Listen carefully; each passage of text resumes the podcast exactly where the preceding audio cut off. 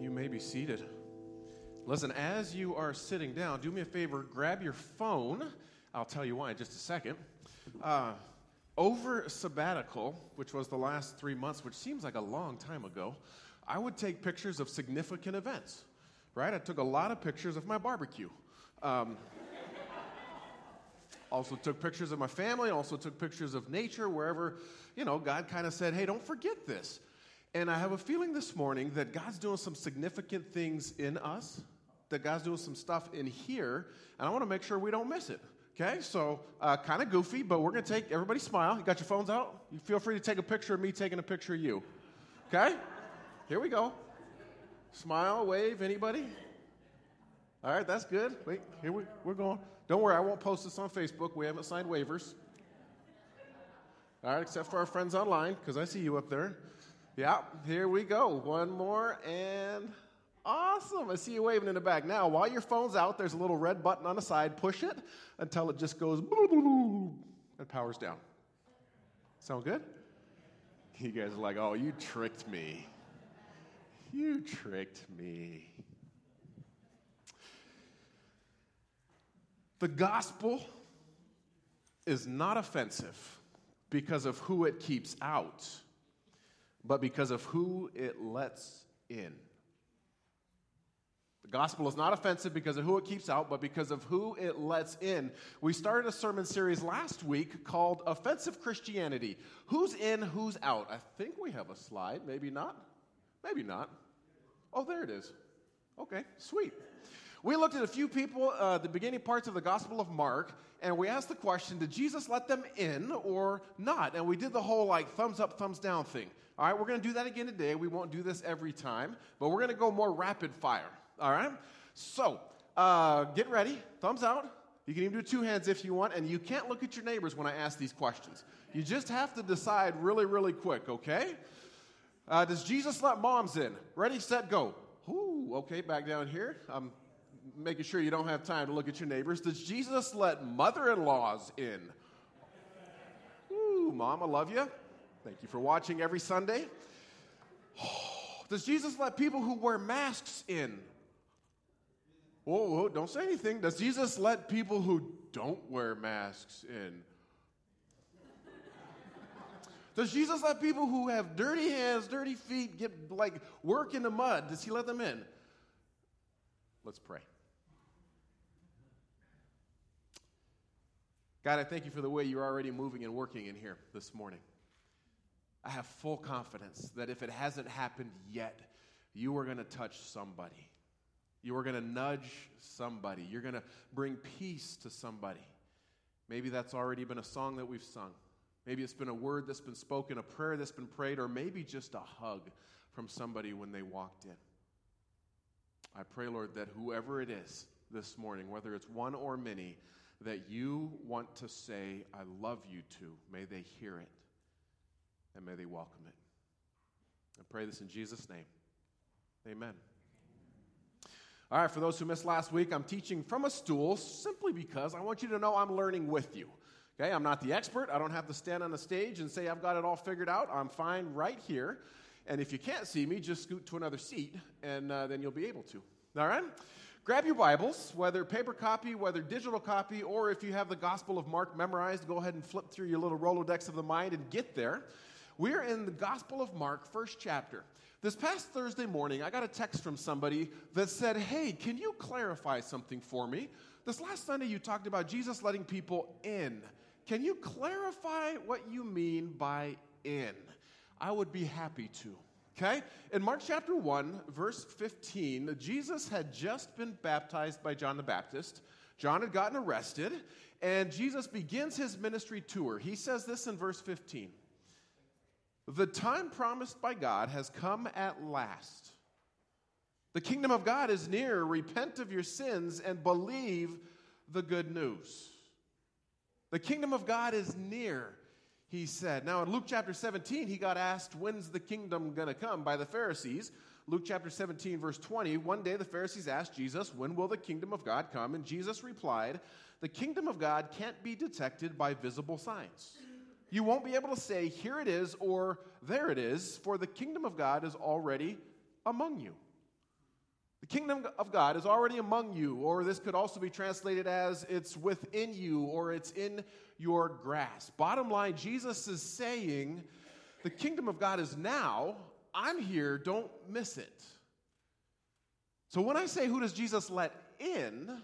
What I'm saying is, Who does he invite into his kingdom now?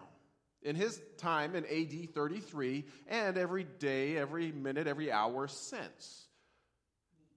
Who does he let in? Who does he see? Who does he touch? Who does he say, I love you to? Who does he say, You're welcome to join me to?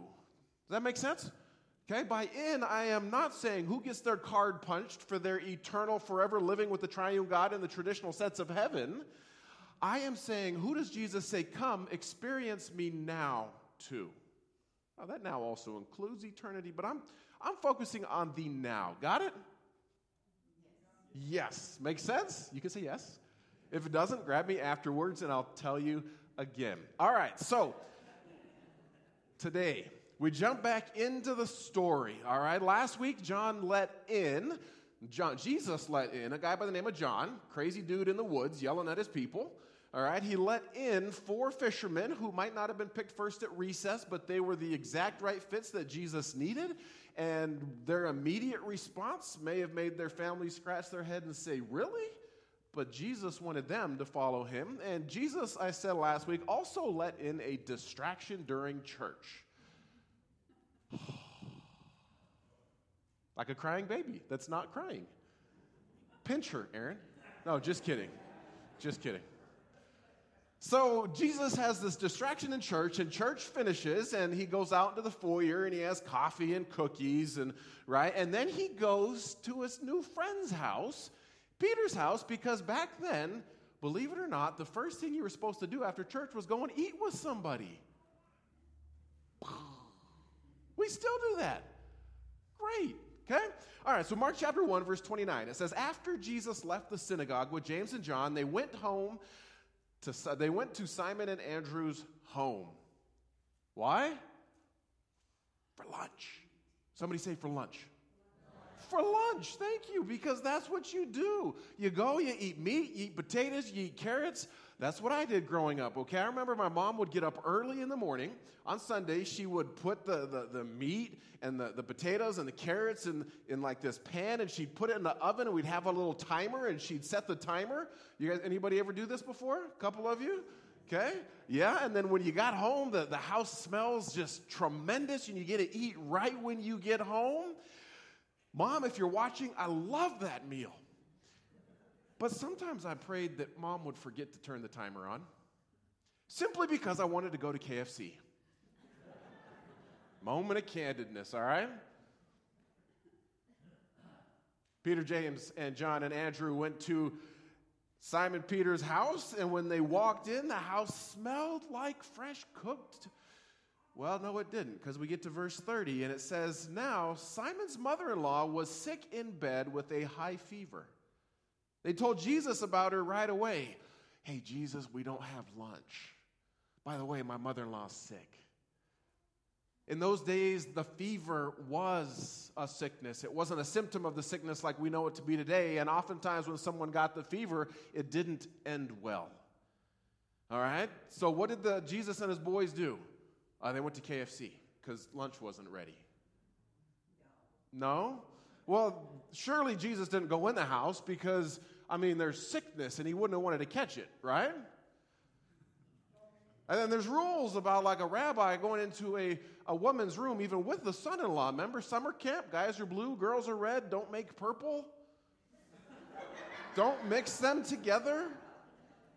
Surely there's some of those. Uh, there was rules about rabbis being able to uh, physically touch uh, a female. There was rules about rabbis physically touching somebody who's sick because back then this is not the case. Please, if you're sick, this is not the case. Back then the sickness equaled sin, so there's rules about that. So surely Jesus and his guys didn't go in the house because Chick-fil-A was open on Saturdays even back then. Right? So they went there. Yes? No, of course not.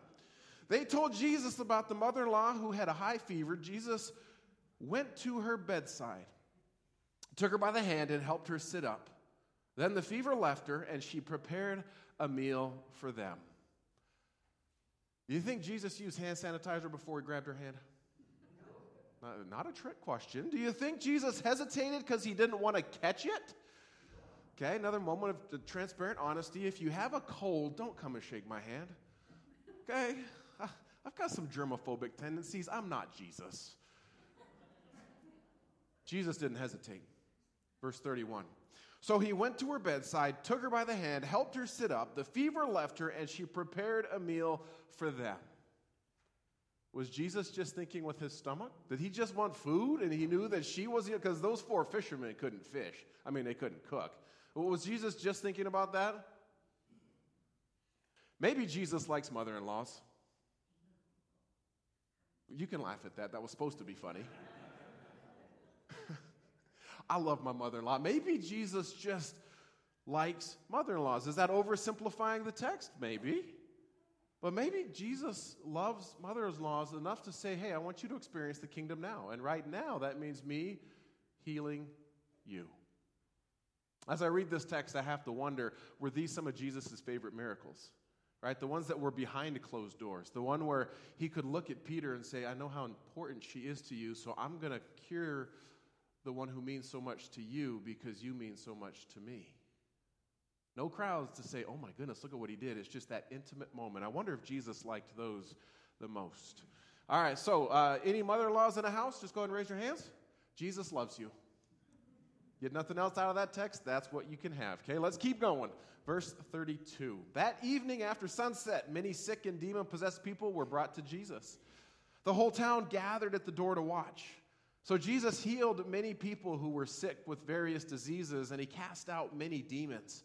But because the demons knew who he was, he did not allow them to speak. We are looking at who Jesus invites into the kingdom now, and we're seeing that he invites quite a few people. There was a healing in the church building, there was a healing in the closed room. Of, of Peter's mother in law with Peter and James and John and Jesus. And, and now the sun goes down and Sabbath ends and the entire town comes out. It was practice back then when Sabbath ended to open up the front door of the house. So Peter probably wouldn't open the front door, and the whole town was there, like ready. And what happens? Jesus goes to work. Sick are healed, demons are cast out, the freedom's being unleashed, and it doesn't seem like Jesus is drawing too many lines in the sand, does it? I don't see him say, um, I did not see you in the building this morning, so you got to go to the end of the line. I don't see him saying, Oh, that's a nasty cold. What did you do? Like, you're not living right, are you? You go to the end of the line too. I don't see any of that.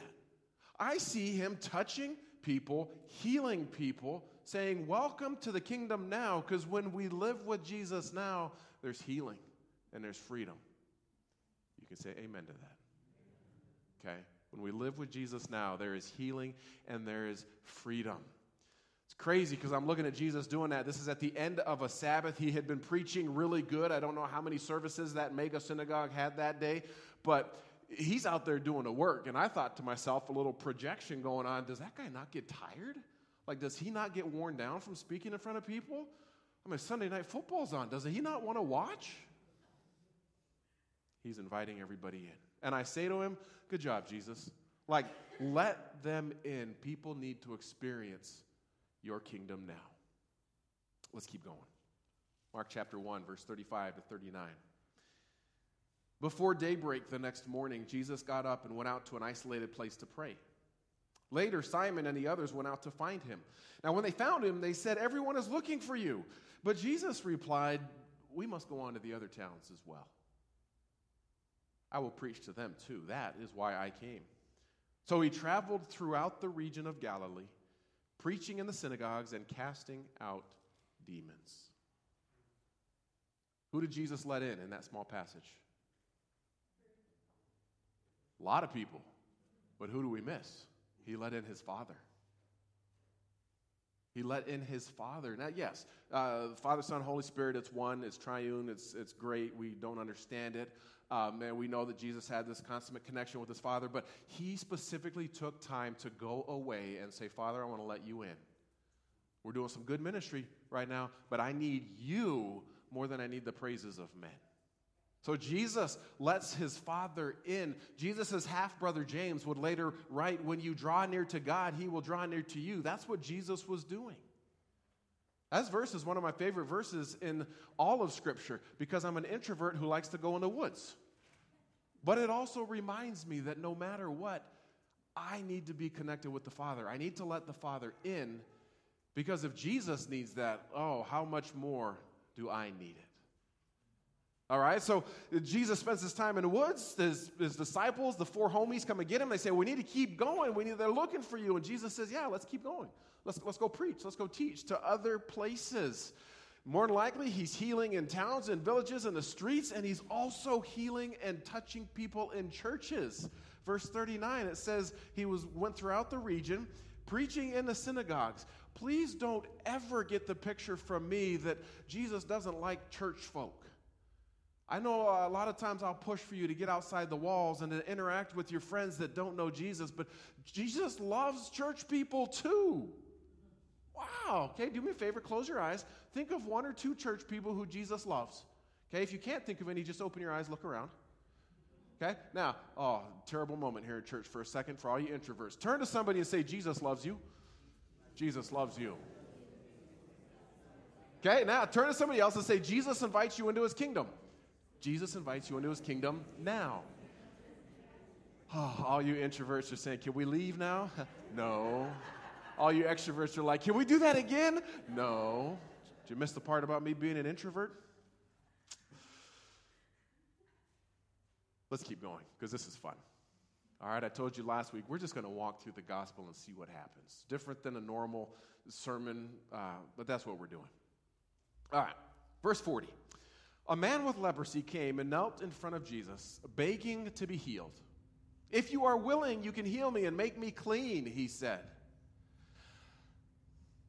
Oh, any of you read uh, Matthew McConaughey's uh, autobiography, Greenlight? Doesn't he always say, like, all right, all right, all right? Isn't that Matthew McConaughey line? Yeah, I want to say that. All right, all right, all right. Um, it's okay for Jesus to heal Peter's mother in law because Jesus loved Peter and Peter loved his mother in law, but this leper, like, this crosses a line. This is going a bit too far. Because I don't know if you noticed, it did not say he was wearing a mask, or it did not say he wasn't.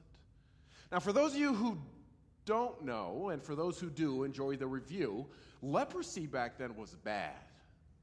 Like, really bad. One commentator writes that in the New Testament there is no disease regarded with more terror and pity than the disease of leprosy.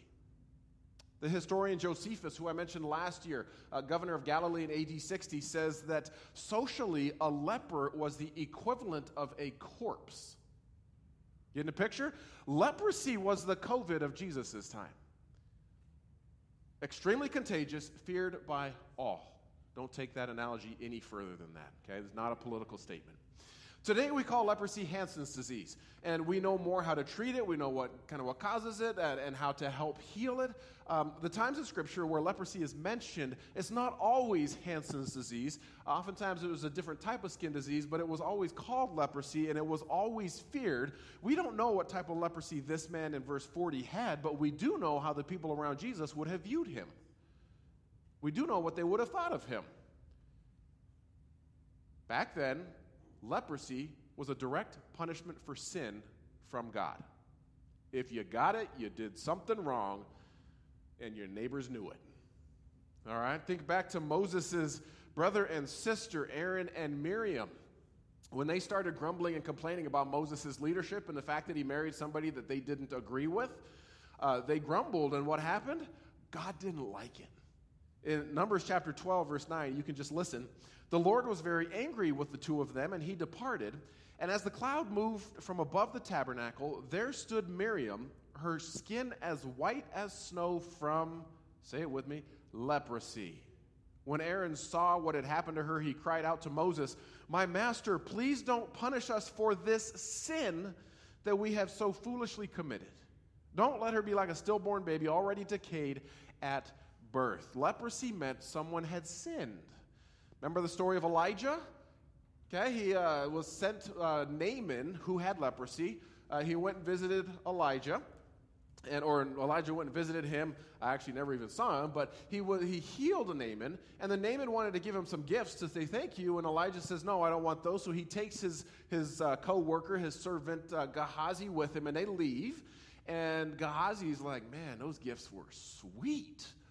I want those." So without the prophet knowing it, he went back and got those. The problem is, prophets find things out. All right. And when Elijah found out what Gehazi had did, he said this to Gehazi, "Because you have done this, you and your descendants will suffer from Naaman's leprosy forever." When Gehazi left the room, he was covered with leprosy. His skin was as white as snow. You get the point, don't you?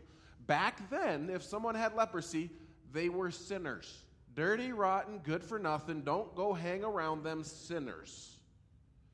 In fact, if you know the story of Scripture, you know that the lepers had to live outside of camp. Like a long way outside of camp. And if they got near anybody, like in the normal community, they had to yell what?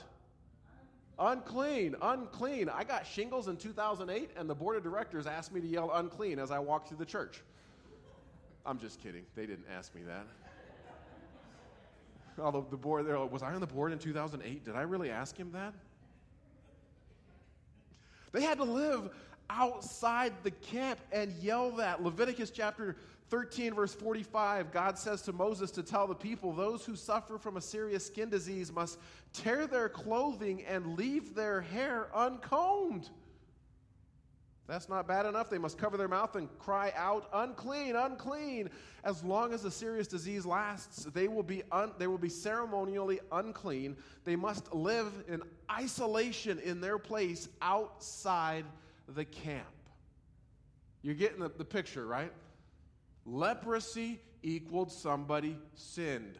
If someone st- sinned in that day and age, you stayed away from them. Now, this was still the case in Jesus' day. Still the understanding of leprosy. In fact, Luke chapter 17, Jesus was on the border of Samaria and Galilee, and he runs into some lepers. The story in 17, verse 12 says, As he entered a village there, ten men with leprosy stood at a distance crying out, Jesus, Master, have mercy on us. These guys stood at a distance and cried out. Why'd they stand at a distance? Because they knew the rules, right? They followed the rules. The leper in our story did not follow the rules.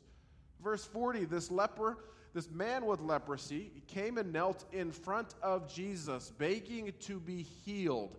In front of. That is not keeping social distancing rules. That is less than six feet. And if you do some deeper study, you'll know the lepers were told to stay 12 cubits, which is 16 feet away. And this leper did not do that. Surely Jesus did not let in the rule breaker, did he? Course, you guys, yeah. Verse 41. Moved with compassion, Jesus reached out and touched him. I am willing, he said, be healed. Oh, Jesus just didn't stand at a six foot distance and you're done. He reached out and touched the guy. Who knows how long it had been since that man felt the warmth of human touch? Jesus says, You know what? You're in. I'm willing. Let me see you. Let me know your pain. Let me feel what you have gone through.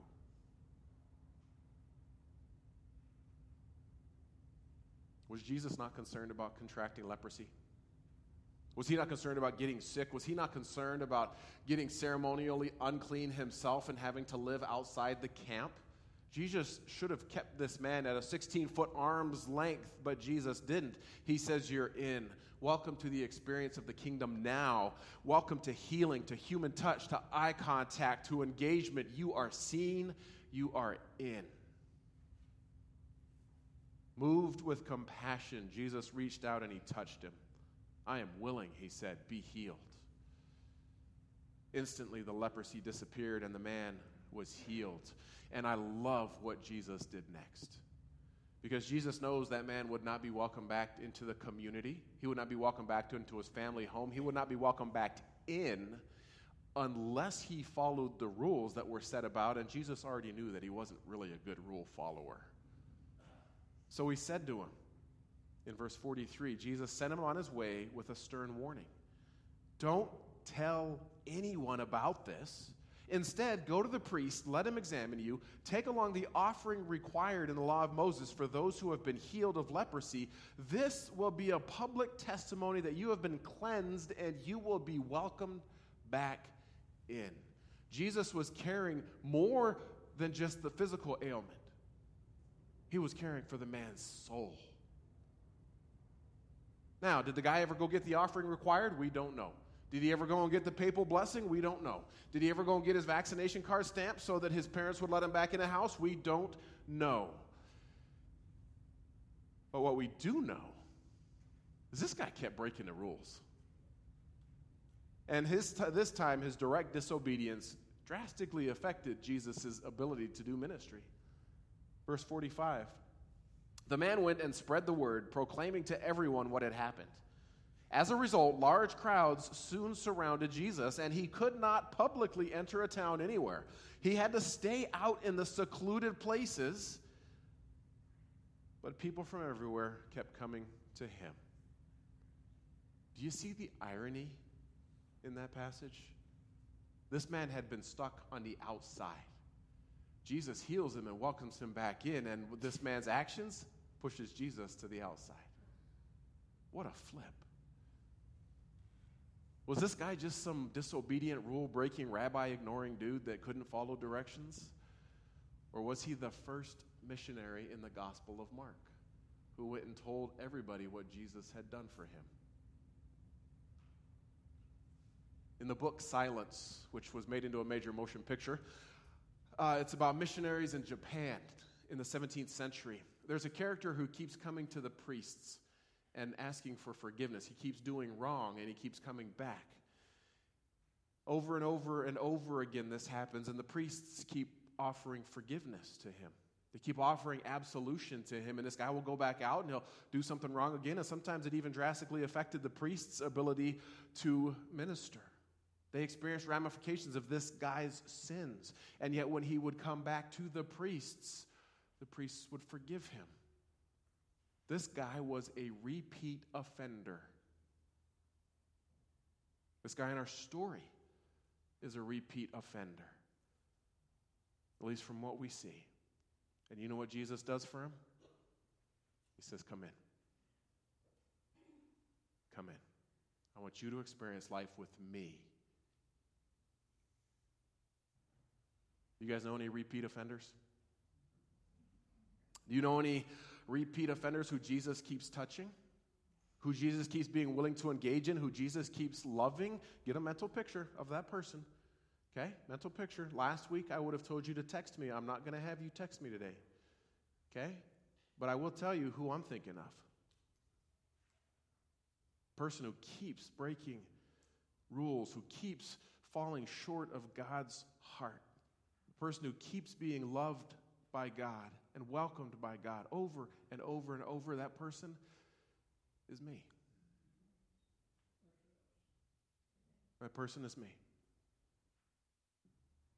The gospel is not offensive because of who it keeps out, but because of who Jesus lets in. Even me. Even you. Unless you've just nailed that go and sin no more part. Um, you can, come and talk to me after because I'm going to have you preach next week. I asked you at the beginning of the service if Jesus liked mothers and mothers in laws, and you said yes. I asked you if Jesus likes people who wear masks, don't wear masks. You said yes. I asked you if Jesus liked muddy people, dirty people. You said yes. Last week I pushed through. This week I'm going to say let's stop here. We'll talk about muddy people next week. All right, we'll talk about people who get their hands dirty next week. This week, here's what I want you to do the exact same thing I asked you to do last week. I want you to look through your daily life for the people that Jesus would have welcomed into his story now. Okay, the ones you love, whether it's mother in laws, whether it's mothers, whether it's family, whether it's friends. Look for time for the Father to let him in. Look for those that are physically sick that maybe you're a little hesitant to go next to because you don't want to catch it. Look for that disobedient, repeat offender who we may see as extremely unclean, and yet Jesus says, Come on, let's have some, let's have some lunch together. Why don't you follow me? He reaches out and touches that person, anyways. Who would Jesus let in? That's what I want you to look for this week. Recognize when you see that person, they are dearly loved, they are pursued by Christ. And they are who Christ wants to spend eternity with now and into eternity. When you see that person, when you realize, oh, this is who James was talking about, Jesus would have seen, do me a favor, call or text somebody and tell them who you saw. Our goal is to learn to look with Jesus' eyes, to love with Jesus' heart, to touch with Jesus' hands. We're walking our way through the Gospel of Mark, looking through who Jesus lets in. Lord, help us. Let us let the same ones in. Amen. Let me pray.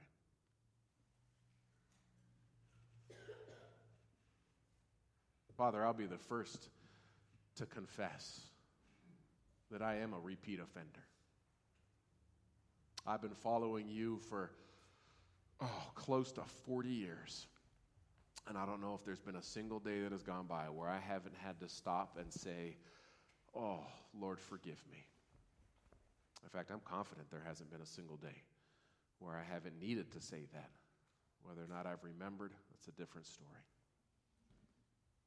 Jesus, I thank you that we are getting to experience a little bit you, your view of people, your pursuit of people, your welcoming of people, your invitation of people into your kingdom now.